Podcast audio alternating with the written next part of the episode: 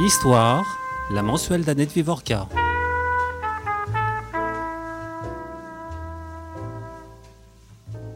Cette ambition est politique dans la mesure où elle entend mobiliser une conception pluraliste de l'histoire contre l'étrécissement identitaire qui domine aujourd'hui le débat public.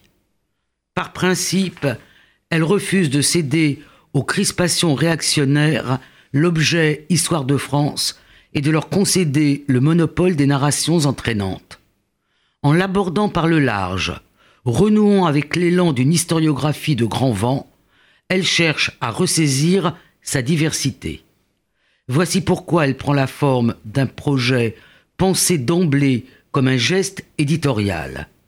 Faire entendre un collectif d'historiennes et d'historiens travaillant ensemble à rendre intelligible un discours engagé et savant.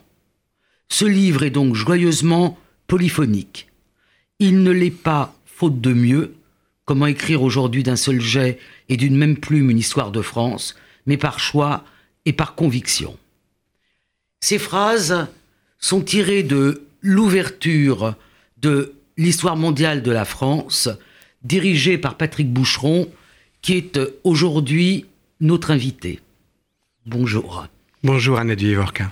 C'est un immense honneur de recevoir à RCJ un historien qui est aujourd'hui au Collège de France et de partager avec l'ensemble des radios publiques, France Culture, France Inter, le plaisir de pouvoir l'écouter. C'est un grand honneur pour moi parce que m'adresser ici, sur ces ondes, avec vous, de ce sujet-là, pour moi, c'est très important. Ben, merci. Euh, Patrick Boucheron, euh, les historiens le connaissent depuis euh, longtemps. J'ai pour ma part lu son Nicolas et Machiavel, qui était la rencontre imaginaire entre ces deux personnages. Léonard, pardon. Léonard et mmh. la, rencontre entre Léonard de Vinci et Machiavel. Et puis, nous avons lu aussi le livre euh, qui est paru aux éditions du Seuil il y a trois ans. Conjurer la peur. Conjurer la peur sur euh, le bon gouvernement. Mais euh, là, il se passe quelque chose d'autre. Depuis la leçon inaugurale au Collège de France, et nos auditeurs qui sont des as en matière de podcast peuvent aller sur le site du Collège de France et écouter cette leçon inaugurale. Nous avons lu aussi un petit livre prendre date, coécrit avec euh, un écrivain, Mathieu Riboulet, qui euh, était une, une, réaction, on peut dire, euh, à, aux premiers attentats, ceux du 6 janvier, Charlie, tout le monde s'en souvient, et du 9 janvier 2015, l'hypercachère, et de l'immense manifestation de la place de la République. Et puis j'ai trouvé aussi un, petit livre qui s'appelle Comment se révolter, qui est une leçon d'histoire du Moyen Âge à destination des élèves de l'enseignement primaire, et qui est un livre formidable.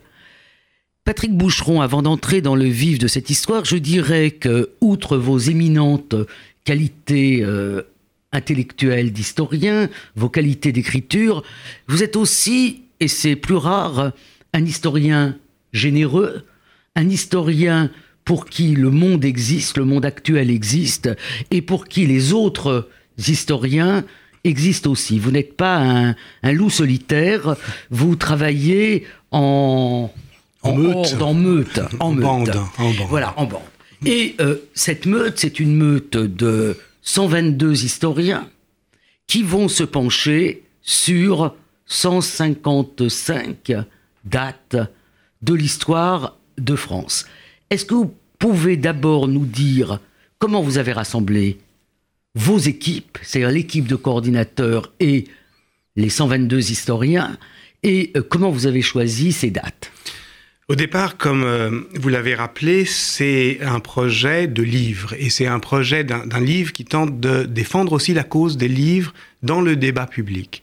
Euh, c'est déjà un choix, c'est un choix euh, éditorial et on le fait avec Séverine Nickel que nous aurons, euh, vous et moi, je crois, plaisir à nommer ici, puisqu'elle est d'emblée sur le, à l'origine du projet et que ce projet, je le dis éditorial, pas pour dire qu'il s'agit de faire un objet et de faire un coup avec cet objet, non, mais parce que un livre c'est une suite de petites décisions et ce sont toutes ces petites décisions qui font à la fin quelque chose.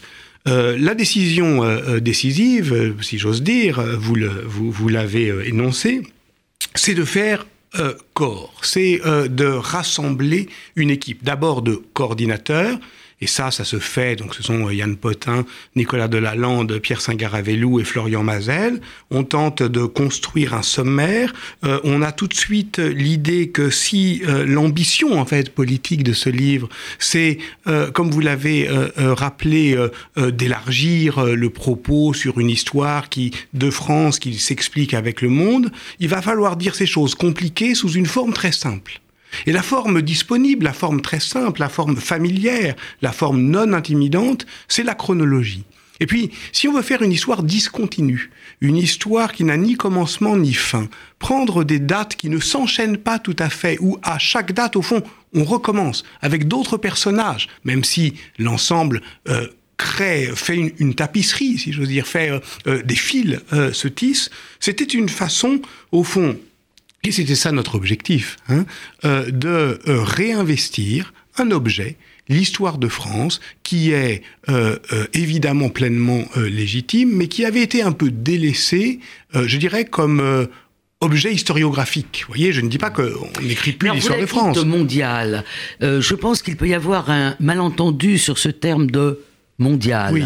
Ce n'est pas euh, le rayonnement de la France dans le monde, si j'ai bien compris. Ah, tout à fait. C'est pas l'histoire de la France euh, mondiale, c'est l'histoire mondiale de la France. Au-delà de cette petit écart linguistique, qu'est-ce que ça veut dire? Ça veut dire ce que, eff- effectivement très exactement Vous ce que vous signalez. euh, nous redonner, enfin, nous donner l'exergue. Oui. La, la phrase qui est en exergue de votre livre. c'est la phrase qui a, c'est l'étincelle qui a mis le feu aux poudres. Euh, c'est une phrase de Michelet, que, du jeune Michelet, en 1831, qui n'a pas encore écrit son histoire de France, qui a écrit une histoire universelle qui prépare justement l'histoire de France et qui y écrit, euh, il ne serait pas trop de l'histoire du monde pour expliquer la France. Bah, expliquer, c'est tout simple. hein. Ça veut dire que il faut, pour déplier notre histoire, comprendre où qu'est-ce qu'elle englobe, c'est-à-dire les mondes avec lesquels la France s'explique. Alors, vous nous demandiez, vous me demandiez, euh, Annette, comment on avait fait. Très simplement, on a envoyé à 130 historiennes et historiens qu'on avait choisis en fonction des dates qu'on avait euh, retenues, une petite note d'intention avec cette phrase euh, de Michelet en exergue. Euh, elle a toujours été en exergue, avec euh, deux, trois euh, indications, 10 000 signes, pas de notes, euh, raconter, mais raconter comme vous savez le faire, c'est-à-dire avec, évidemment, faites une intrigue théorique, lâchez-vous, lâchez-vous, lâchez tout, sortez de votre zone de confort, et si ça vous intéresse, c'est dans deux mois. Il y avait plein de raisons de refuser, et quelque chose d'extraordinaire, au fond, euh, c'est que on a un taux euh, euh, d'accord extravagant. Donc, il s'est Oui, passé vous quelque pas chose. fait répondu à ma question. Euh, ma question, ce n'est pas comment vous avez choisi les historiens, mais comment vous avez choisi les dates. Ah. C'est-à-dire, vous avez euh, 155 dates. Oui, un peu il pourrait y en avoir Beaucoup 50, plus, oui. mais il pourrait y en avoir aussi 50 000. Alors, on avait deux possibilités. Euh, soit reprendre le légendaire national et le subvertir, soit faire un contre-récit. Qu'est-ce que vous appelez euh, reprendre le légendaire national? Ben, par exemple, euh, continuer à dire que la bataille de Poitiers n'a pas eu lieu, ou pas comme ça, ou pas comme on le dit, Pas etc. 732, Pas 732, Charles Martel, et pas Poitiers, Poitiers. c'est pas Charles Martel, Ouais. etc. C'est effectivement ce qui nous a rendus réactionnaires, au fond, nous-mêmes, c'est de réagir sans cesse aux propos réactionnaires des autres, à tenter de les démonter et à s'épuiser en les démontant. Et on s'est dit, c'est pas possible, on ne peut pas continuer à être simplement les, déconstructeurs des récits qui, sans scrupule, euh, parcourent euh, euh, l'opinion. Donc il faut en inventer d'autres. Des, des, des, des, récits. Alors, par exemple, on s'est dit, 700, euh, euh, la bataille de Poitiers, 732, c'est vraiment pas sûr. On va en choisir une autre, 719, euh, où euh, des Arabes euh, effectivement se, se, partagent un butin, mais où on comprend au fond que c'est une razzia dans un pays franc encore instable et où il ne s'agit absolument pas du choc qu'on nous dit. Bon, mais on va pas faire ça à chaque fois. On va de temps en temps investir euh, des euh, hauts lieux, euh, des grands personnages. Et il y a effectivement Charlemagne. On va juste rappeler que le couronnement de Charlemagne, c'est dans un dans une voilà dans un contexte où se frottent les empires, l'empire byzantin, l'empire islamique. Puis il y a De Gaulle. Évidemment qu'il y a De Gaulle. Pourquoi? Alors l'index, puisque quand on les, les, quand on a la flemme euh, de lire euh, le livre. Euh, d'ailleurs, c'est pas un livre qu'on lit de la première page à la dernière page. Hein. Je n'ai pas l'audace de dire que j'ai lu les, les, 900 pages du livre, mais c'est un livre où on butine, on va vers ce qui intéresse. Et où des renvois permettent justement de faire son propre circuler, Mais on fera, le, on fera cet exercice de circulation tout à l'heure. Et donc on regarde l'index et on s'aperçoit au stupeur que vous retrouvez dans l'index les grands personnages, par exemple De Gaulle, par exemple Napoléon, pour parler de la période contemporaine Oui, parce que nous ne sommes pas des démolisseurs, nous ne sommes pas des fossoyeurs, contrairement à ce qu'on pourrait dire. Euh, nous, cette histoire, nous l'appréhendons, c'est notre euh, histoire. Nous voulons simplement la rendre un peu plus large, ouvrir les fenêtres, euh, comme vous le rappeliez, pour rendre l'air plus respirable. C'est aussi simple que ça. Nous avons effectivement une idée, nous avons un objectif, c'est celui de montrer que la France, comme n'importe quel pays, mais parce que ce n'est pas aussi tout à fait un pays comme les autres, parce que le monde lui renvoie ce, statut de patrie de l'universel, de cela on aura à parler ensemble, je crois, que la France ne peut s'appréhender que, évidemment, euh, dans une histoire large, générale et de longue durée. Si on dit histoire générale et de longue durée, déjà, comprend que le crible national ne suffit pas, parce que faire l'histoire de la nation française euh, au Pléistocène, euh, au temps de la grotte Chauvet, ça n'a pas beaucoup de sens. Donc, comme c'est une très longue histoire, évidemment, euh, on va prendre toute, je dirais, toute la diversité, on va faire droit à la diversité, mais en même temps, euh, bien sûr que De Gaulle, d'ailleurs, De Gaulle fait partie, c'est le premier cité, c'est le plus, euh, ça encore, c'est une expérience. On n'a pas demandé aux historiens parler de De Gaulle. On a reçu des textes et on a vu que bah, même les médiévistes commençaient à parler de De Gaulle parce que les historiens français sont des Français comme les autres. Euh, ils pensent que De Gaulle et Napoléon sont des personnages importants. Donc, De Gaulle, il y a une entrée 1940, elle est due à la plume d'Éric Jennings qui montre qu'à ce moment-là, la capitale de la France libre, ce n'est pas Londres, c'est Brazzaville, ce qui permet de euh, raconter l'histoire depuis le point de vue qui, à ce moment-là, était celui de De Gaulle puisque effectivement c'était à partir euh, de l'Afrique équatoriale euh, qu'il rassemblait ses forces. Et donc ça permet de raconter une histoire qui n'est pas une autre histoire, qui est notre histoire, mais avec un nous un peu plus large. Voilà. Je suis particulièrement sensible, bon je suis votre aîné, et euh, je peux dire que dans ma, ma vie d'historienne, euh, j'ai assisté au moment où l'histoire euh, était portée par de grands historiens qui avaient qui touchaient toute l'opinion, les Dubil, les Le Goff, les Leroy-Ladurie. et puis en histoire contemporaine, les Madeleine Rubériou, Annie Kriegel. Et puis, on ne sait pas trop pourquoi, euh, l'histoire s'est rétrécie. Vous parlez d'étrécissement en parlant de l'histoire de la nation, mais l'histoire s'est étrécie ou rétrécie aussi, parce que euh, l'histoire a quitté euh, ce premier plan qui a été le sien dans cette espèce d'âge d'or. Hein. Je n'aurais pas avoir l'air d'être nostalgique d'un âge d'or.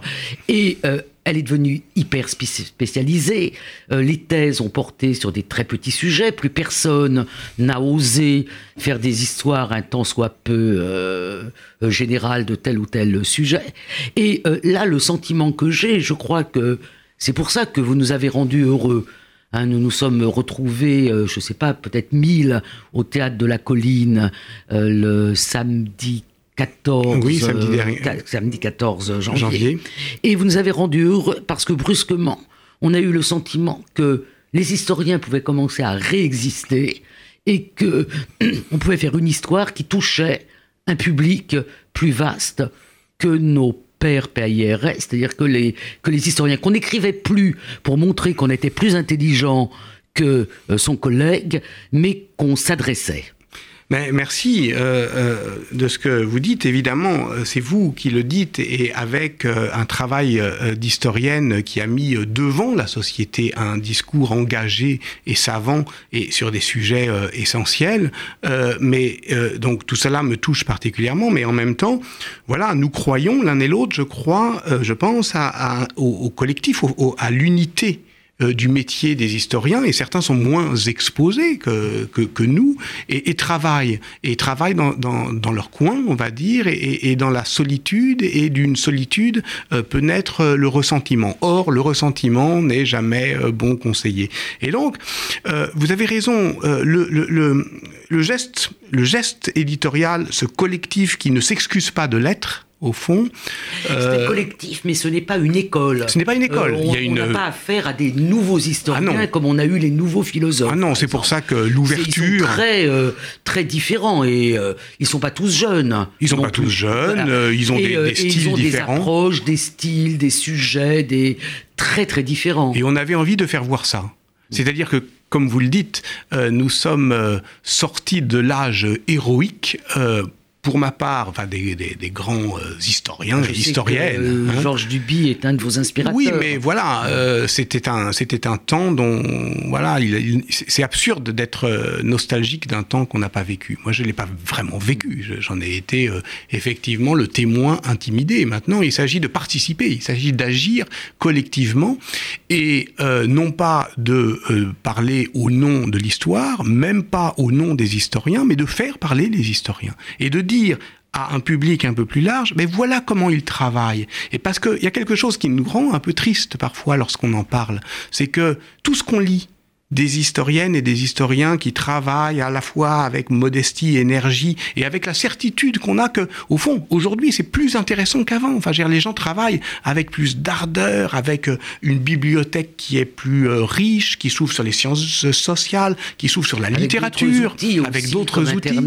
Et, et, donc, nous, on sait que c'est passionnant, mais il y a une sorte de, mais ça passe pas la rampe, quoi. Et pour des raisons qui sont parfois, je sais que vous y êtes très attachés, littéraires, c'est-à-dire que cette euh, la langue des sciences sociales est une langue ésotérique euh, qui a abandonné l'art du récit aussi. Or, euh, la seule indication qu'on on, se permettait de donner à nos auteurs, c'est raconter.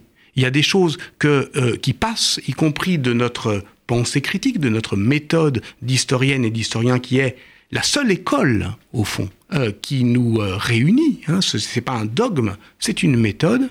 Euh, ça, ça peut passer par un récit, ça peut s'entraîner dans la narration. Alors, euh, il y a des choix, bien évidemment, euh, mais dans votre ouverture, vous avez préféré le terme d'ouverture à, introduction. vous n'avez pas le, le culot de penser que c'est l'histoire mondiale de la France avec un grand H coulé euh, pour l'éternité, un peu comme euh, on a une histoire de France de Michelet. Enfin, c'est et euh, vous insistez beaucoup sur la question de la possibilité de faire une autre histoire, c'est-à-dire du fait que tout est toujours ouvert et qu'il y a la possibilité finalement de choisir et en dernier ressort la liberté de faire l'histoire comme on a envie de la faire, eh en respectant bien évidemment les règles du métier. Il faut quand même les rappeler que la règle fondamentale, il faut les rappeler parce que on est dans l'époque dite post-truth mhm. et nous sommes quand même les gardiens de l'idée de vérité. Je dis pas de l'exactitude, pour reprendre un mot qui vous est cher. Qui, qui, est un mot de Marc Bloch.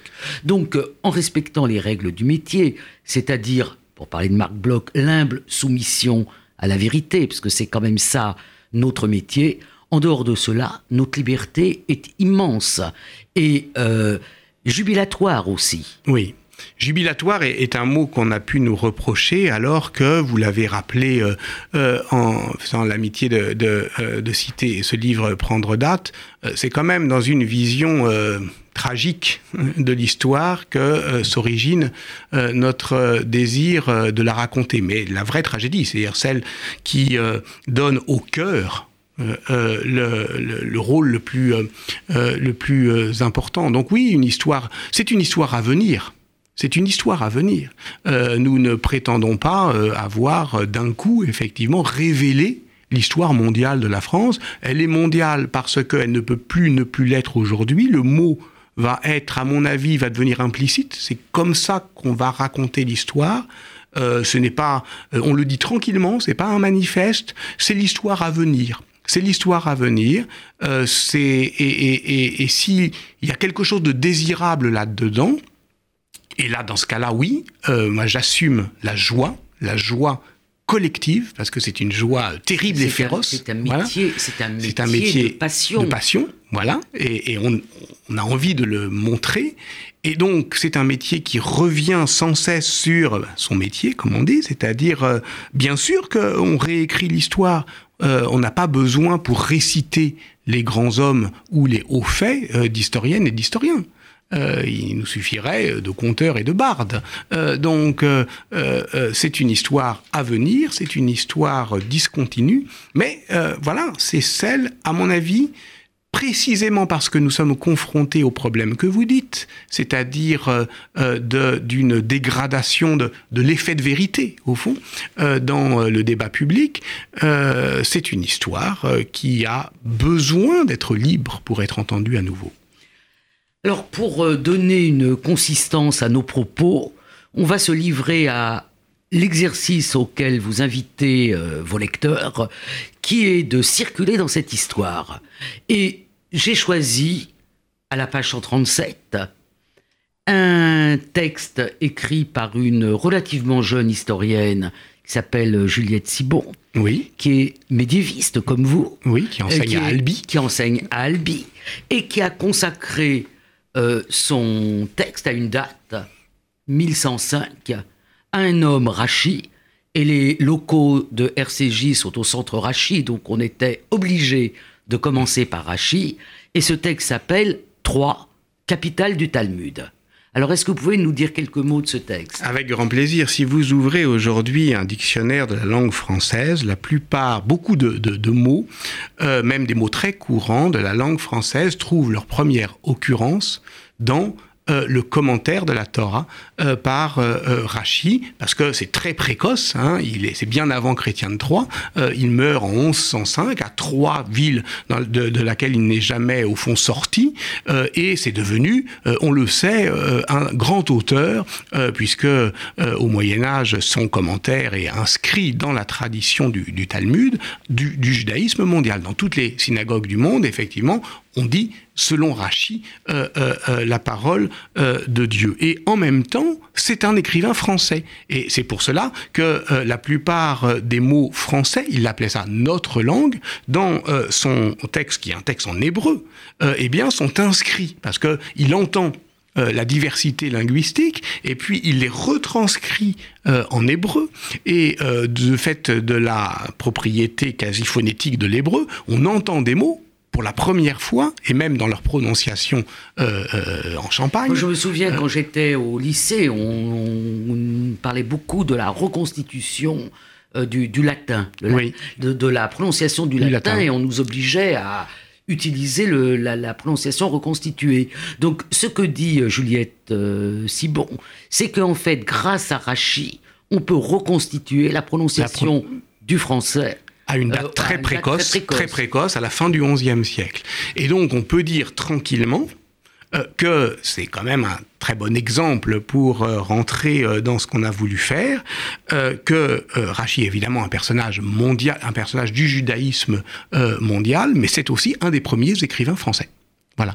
Et que si on veut faire euh, la, géographie d'une patrie euh, euh, littéraire, eh bien, Rachi y a toute sa place. Et alors, évidemment, c'est une manière aussi de répondre à votre euh, à votre question sur le choix euh, des dates. 1105, mort de Rachi, c'est une date factice, parce que en 1105, personne ne se, se, rend compte euh, que le rabbin de Troyes meurt, alors que 1984, mort de Michel Foucault, là, mort de Michel Foucault, c'est un texte de Philippe Artière, et entre guillemets, parce que c'est une date, justement, ça fait événement. Là, ce qui fait, c'est un événement après coup, euh, dix ans d'ailleurs euh, pour les historiens euh, après 1095, l'appel de Clermont, la croisade. Et donc ça nous permet de raconter à la fois une histoire qui est l'histoire d'un du royaume de France avec sa communauté juive avant les premières expulsions qui ont eu lieu 40 ans après, et dont Juliette Sibon d'ailleurs, dans un très bon livre, a écrit l'histoire longue, l'histoire des expulsions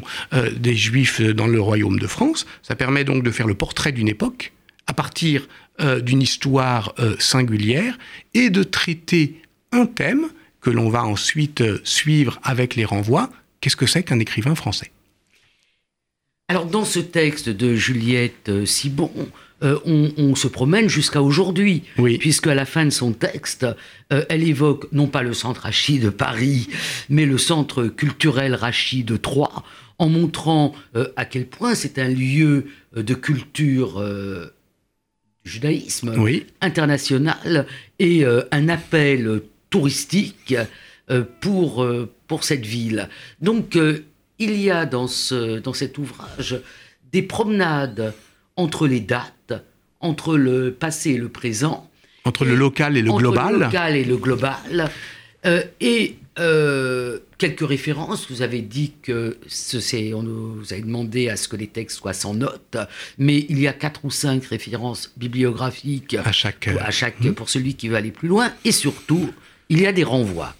Donc, Rachi, je vois renvoi 1842, 1539, 1882, 1894, 1933. On va donc aller se promener dans ces renvois. Euh, la première remarque que je ferai, c'est que le premier renvoi est antérieur. Oui. Et les autres sont postérieurs. 842, vous l'intitulez Les serments de Strasbourg.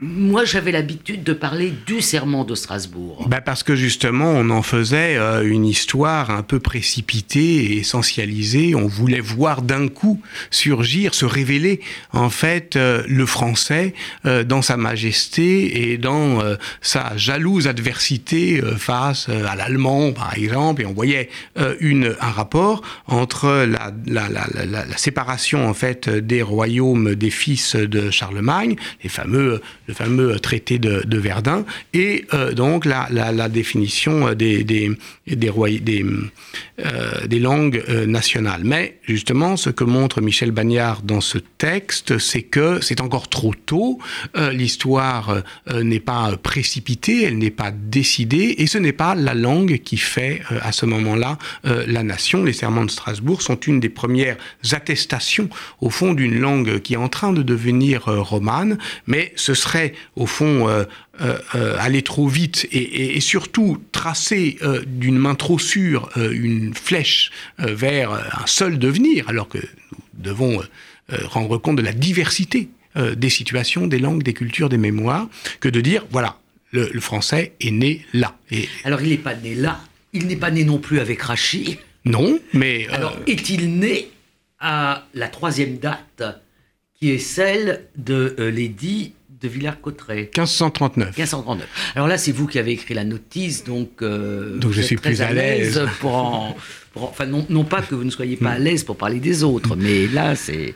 Alors, ce qu'on dit de, de, de, l'édit de Villers-Cotterêts, c'est qu'il définit euh, la langue du roi, la langue de l'administration, qui ne sera plus le latin, mais qui est le français. C'est ce que euh, euh, l'édit donc de François Ier impose. Et il l'impose d'abord aux notaires, au Parlement, etc., comme langue d'administration. Et il l'impose pour des raisons qui sont des raisons de transparence. Ce que dit euh, euh, le préambule de l'acte, qui est un long euh, acte d'une réforme, un, acte de réforme générale du royaume, c'est au fond les sujets du roi de France doivent lire et comprendre les lois qui les gouvernent. Alors, on sait aujourd'hui que 1539, c'est effectivement une attaque contre le latin. C'est une attaque donc, contre une langue ésotérique, une langue euh, de spécialistes et pour un effort effectivement euh, qui est un effort d'accessibilité euh, de la norme. Seulement à partir du 19e siècle, à partir de, ce grand, notamment de Ferdinand Bruno, qui est à la fois un grand républicain et, un grand linguiste, son histoire de la langue française est un monument. Il a, le, droit à sa notice dans, les lieux de mémoire, l'histoire dans les lieux de mémoire de Pierre Nora. Eh bien, on commence à croire que euh, euh, cette euh, imposition du français par l'édit de Villers-Cotterêts se fait contre les langues régionales. Ce qui n'est pas du tout le cas. Ce qui n'est pas du tout le cas, ce qui est euh, un mythe historiographique, mais un mythe tenace. Et c'est d'autant plus euh, amusant, là encore, euh, dans cette notice tente de mener l'histoire jusqu'au bout, c'est quoi le bout? Mais c'est vraiment notre contemporain. Pourquoi? Parce que euh, l'édit de Villers-Cotterêts est la, plus ancienne des dispositions réglementaires encore actives dans notre droit. Et c'est parfois au nom de ce droit opposable que certains prétendent refuser euh, la reconnaissance des langues régionales telles que l'Europe pourtant euh, nous y invite. Encore, c'était une promesse du président François, François Hollande que de reconnaître les langues régionales. C'était aussi un enjeu euh, du traité de Maastricht. Donc là, il y a un renvoi de 1539 à Maastricht, au traité de Maastricht. Et en réalité, on se fait une idée complètement fantasmée de l'édit de Villers-Cotterêts comme l'invention du français dans sa majesté, alors que ce n'est rien d'autre qu'une ordonnance administrative qui ne défend pas une langue nationale, mais impériale. Voilà aussi un mot-clé. C'est-à-dire que, euh, euh, à bien des égards, on rétrécit l'histoire de France à la vouloir simplement nationale. Non, c'est bien plus que ça. Ce que veut François Ier, c'est l'empire du français. Alors là, il y aurait peut-être euh, un petit problème, c'est que on saute de l'idée de, l'édit de Villers-Cotterêts précisément à la nation. Or, vous, vous venez de nous dire que euh, c'est pas la nation. C'est pas la nation. Voilà. C'est pas Donc, la nation. comment vous expliquez ce saut? Donc, euh, je dis tout de suite, on saute 1882, et euh, c'est parce que c'est la publication du texte que, beaucoup d'entre nous connaissent de Renan, de la fameuse conférence de Renan. De Renan, qu'est-ce que la nation? Qu'est-ce que la nation? Eh bien, euh, évidemment, et là encore, on ne fait euh, que euh, ramener l'histoire de France à, je dirais, une euh, la façon euh, dont les histoires nationales aujourd'hui sont revisitées dans différents pays. C'est ce qu'on appelle euh, dans notre jargon les histoires transnationales. Et d'une certaine manière, ce livre ne prétend pas combler le, retard, parce que c'est pas du tout un livre définitif, mais il y avait déjà eu des histoires transnationales des États-Unis, de, de l'Italie, de l'Allemagne, pas encore de France, parce que bah parce que Renan, parce que toute une histoire, parce que c'est plus tenace, évidemment, euh, chez nous. Est-ce que vous pouvez quand même rappeler aux auditeurs un peu ce qu'est le texte de, Renan? Tous ne sont pas des historiens. Oui, c'est une euh, manière de définir la nation euh, par, au fond, un projet collectif. Voilà.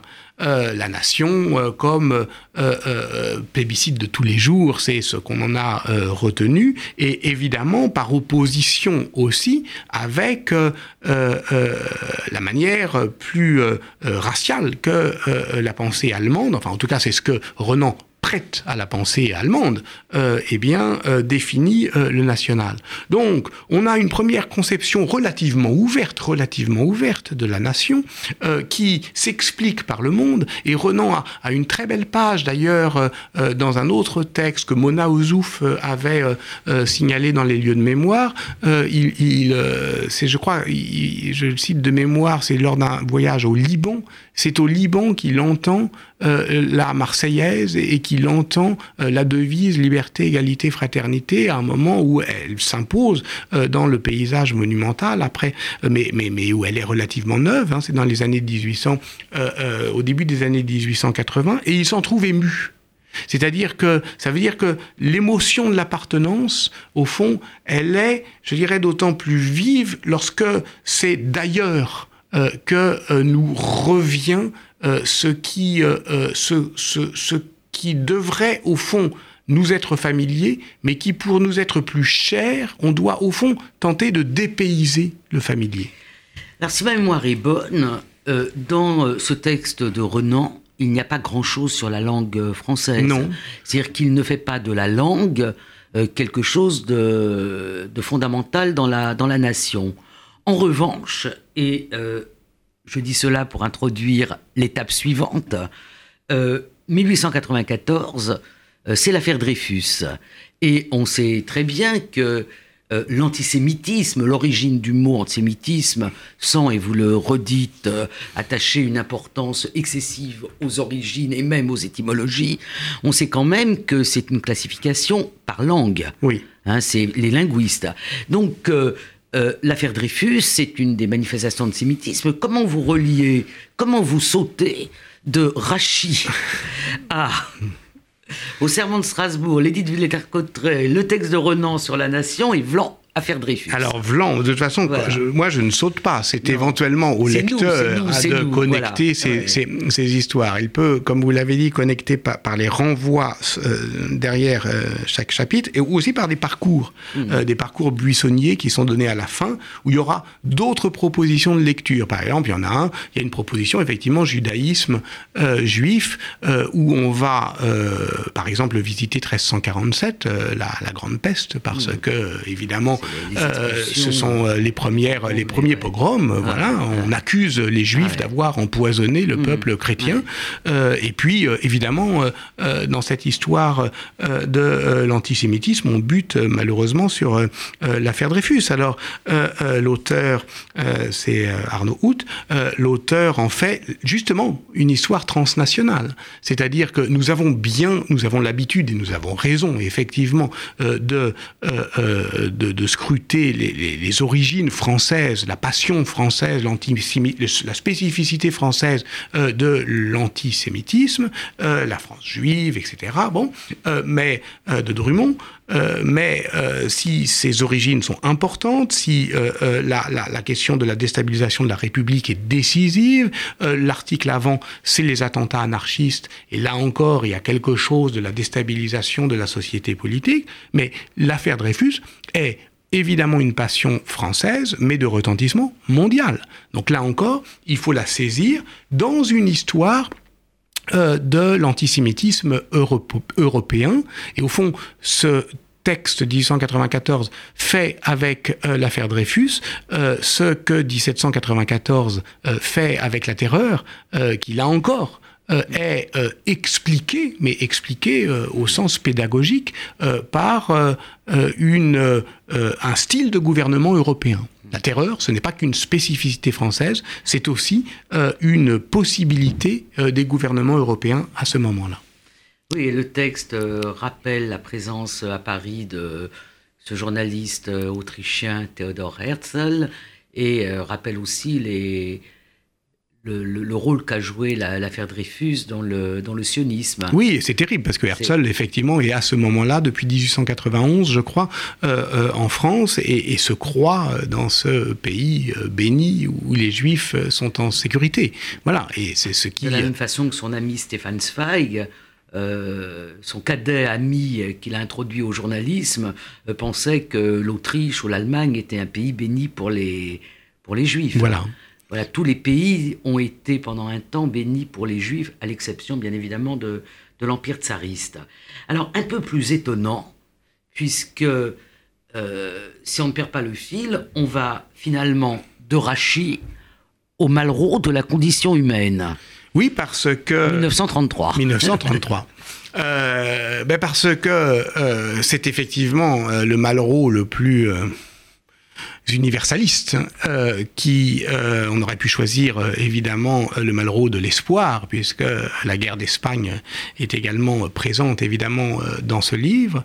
Mais euh, en 1933, la condition humaine de euh, Malraux fait euh, de ce livre, qui est un livre à la fois extraordinaire par son, son retentissement et, dont l'auteur de la notice, Jean-Louis Janel, a aussi écrit, et c'est assez amusant, le fait que c'est un film impossible. C'est-à-dire que jusqu'à une date encore récente, on tente à Hollywood une date encore oui, récente. parce qu'il dit, ça, ça je l'ignorais, je connais très bien la condition humaine, mais je l'ignorais, qu'il y a eu un premier projet de film euh, par euh, Joris Evans, euh, qu'on voit mal, parce que c'est quand même un documentariste et pas un, et pas un réalisateur de fiction, qui a été le mari de Marceline Joris, enfin Loridan Joris. C'est ça Non, Loridan Evans. Et aussi de ce personnage qui a été immensément connu et qui est aujourd'hui complètement oublié, qui est Anne Suine, oui, euh, qui était une, euh, qui, a, écrit euh, toute une œuvre sur la, Chine très. et Michael Cimino, pendant très longtemps aussi, a voulu faire une condition humaine. Il n'y a pas eu de film sur la, condition humaine. J'ai d'ailleurs entendu, si vous me permettez, une petite critique de votre histoire mondiale. donc je vais me permettre quand même de la transmettre, qui est qu'il n'y a aucune date du cinéma Par exemple, il aurait pu y avoir les Frères Lumière. Il y a le Festival de Cannes. Il y a le Festival de Cannes. Il y a le Festival de Cannes. Pas une date sur le, sur le cinéma. qui est quand même quelque chose. Euh, Vous avez raison, mais on a aussi euh, évité. Euh, il n'y a pas Pierre de Coubertin non plus. C'est-à-dire que, au fond, ce n'est pas parce qu'un Français invente quelque chose à un moment que ça devient une histoire de la France mondiale. Mais vous avez raison. La question, oui, euh, la question du cinéma ou de la télévision, ça fait aussi partie de l'histoire mondiale de, de, la France. Il y a un article d'Antoine Debec sur, euh, sur, euh, le, sur le Festival de Cannes, mais on, aurait pu évidemment aller plus loin. quand même à, la, à la, condition, la condition humaine. pour nous, et c'est pour ça d'ailleurs aussi que vous faisiez allusion à, à ce renvoi vers 1842 Balzac et la, euh, et la condition humaine, c'est c'est au fond la figure du grand écrivain. La figure du grand écrivain dans la patrie de l'universel. Qui est dans les lieux de mémoire. Oui, par Olivier Nora, oui, mémoire voilà, voilà, Le, la visite au grand écrivain. La visite au grand écrivain. Le grand écrivain comme type social. Hmm. Et alors évidemment, on, les a choisis parce qu'on ne pouvait pas tous euh, euh, hmm. les traiter. Euh, oui, nous faisons le choix de prendre Malraux et pas Mauriac, mais on pourrait faire l'inverse. Nous faisons le choix de Franz Fanon et pas Sartre. Mais pourquoi? Parce qu'aujourd'hui, Franz Fanon est une star mondiale des traductions. Et donc, euh, c'est un Français, c'est un écrivain français qui assume au fond euh, cette, euh, cette charge, cette responsabilité, et qui aujourd'hui est, a une influence extraordinaire sur le monde. Voilà.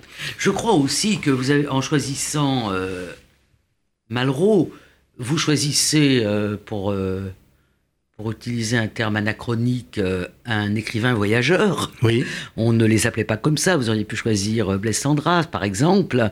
C'est-à-dire euh, un écrivain qui a beaucoup fréquenté l'Asie. Hein, vous auriez pu choisir Les Conquérants plutôt que La, condition, humaine. Oui. vous auriez pu choisir Le Musée imaginaire aussi.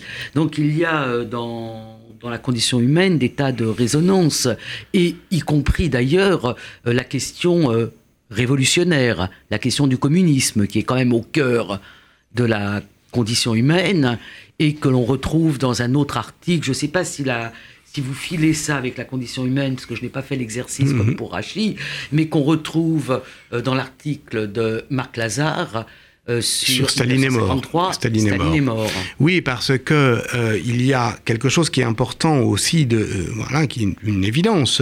On reproche à à l'enseignement de l'histoire en France d'être strictement national parfois, mais au fond, il, quand même, il est ouvert sur le monde bien euh, davantage euh, que d'autres enseignements euh, de l'histoire qui ne parlent d'autre chose que d'eux-mêmes.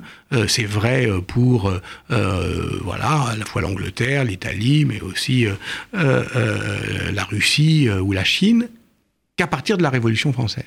C'est tout à fait intéressant. Il y a eu des enquêtes là-dessus sur comment on enseigne l'histoire dans le monde. Eh ben, on, on, enseigne l'histoire de son pays jusqu'à la Révolution française, où on enseigne l'histoire de quelque chose qui se passe ailleurs, en France, hmm. et qui retentit sur le monde. Puis après, il y a la Seconde Guerre mondiale, etc., qui sont les deux grands moments hmm. mondiaux euh, de l'enseignement de l'histoire dans le monde. Pourquoi je dis ça? Eh bien parce que, euh, évidemment, et ça nous renvoie d'ailleurs au 11 janvier 2015, euh, l'espérance révolutionnaire dans le monde se dit en français, la Révolution française avec euh, deux majuscules. Nous savons, nous les historiens, que c'est plus compliqué que ça, que la Révolution française est une révolution. Toutes les Marseillaises mondiales. Bien sûr, bien sûr, mais, mais, mais de fait, c'est le monde qui, à certains moments de l'histoire, renvoie à la France cette extravagante prétention qu'elle eut à certains moments de son histoire de contenir le monde tout entier.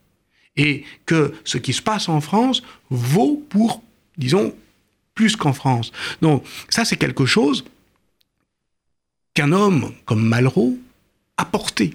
Bien sûr qu'il l'a porté. Et il l'a porté euh, avec euh, euh, grandeur, puis grandiloquence. Et c'est ça qui est aussi intéressant. C'est-à-dire que aussi notre premier ministre de, la, de la culture, de la culture. Je ne dis pas Jean Zay, bien évidemment. Bien entendu. En tant que tel. Et, cette question aussi des politiques hmm. culturelles, elle est hmm. importante parce que après tout, disons le mot qui fâche, identité. Identité n'est pas un mot qui a toujours euh, rétréci notre vision du monde. Identité et même identité française a été, euh, euh, à la fin des années 70, Vincent Martigny l'a rappelé récemment, un mot de gauche et qui a été le mot de la gauche de gouvernement et notamment de la politique culturelle de Jack Lang. Donc, pour défendre l'identité évidemment diverse. Donc, Malraux c'est toute cette histoire. Mm. C'est aussi l'histoire d'un basculement, effectivement, du monde euh, vers euh, euh, le national et, oui, des grandeurs. Parce que je crois qu'au fond, bah, moi, c'est ça qui. Vous savez, diriger ce livre, vous l'avez dit, c'est d'abord en être le premier lecteur, donc apprendre plein de choses. Moi, j'ai appris plein de choses. Et ça a un peu ouvert mon regard.